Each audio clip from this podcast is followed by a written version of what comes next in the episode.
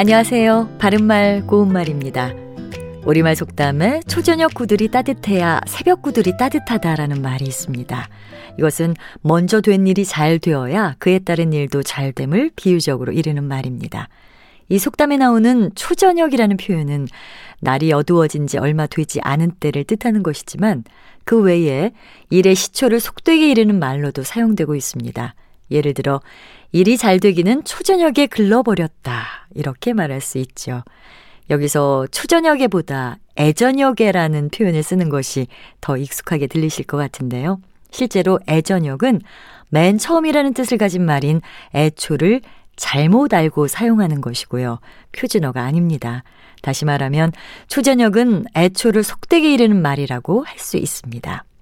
애초와 비슷한 표현으로 당초가 있습니다. 당초는 일이 생기기 시작한 처음이란 뜻으로 일이 당초의 생각과는 다르게 풀렸다. 이렇게 쓸 수 있습니다.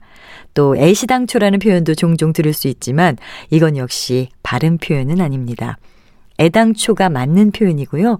일의 맨 처음이라는 뜻으로 애초를 강조해서 이르는 말입니다. 그리고 또 많이 들을 수 있는 표현으로 애진애라든지 애진 같은 것이 있는데 이것은 모두 일부 지방에서 사용하는 방언으로 역시 표준어가 아닙니다. 바른말 고운말 아나운서 변희영이었습니다.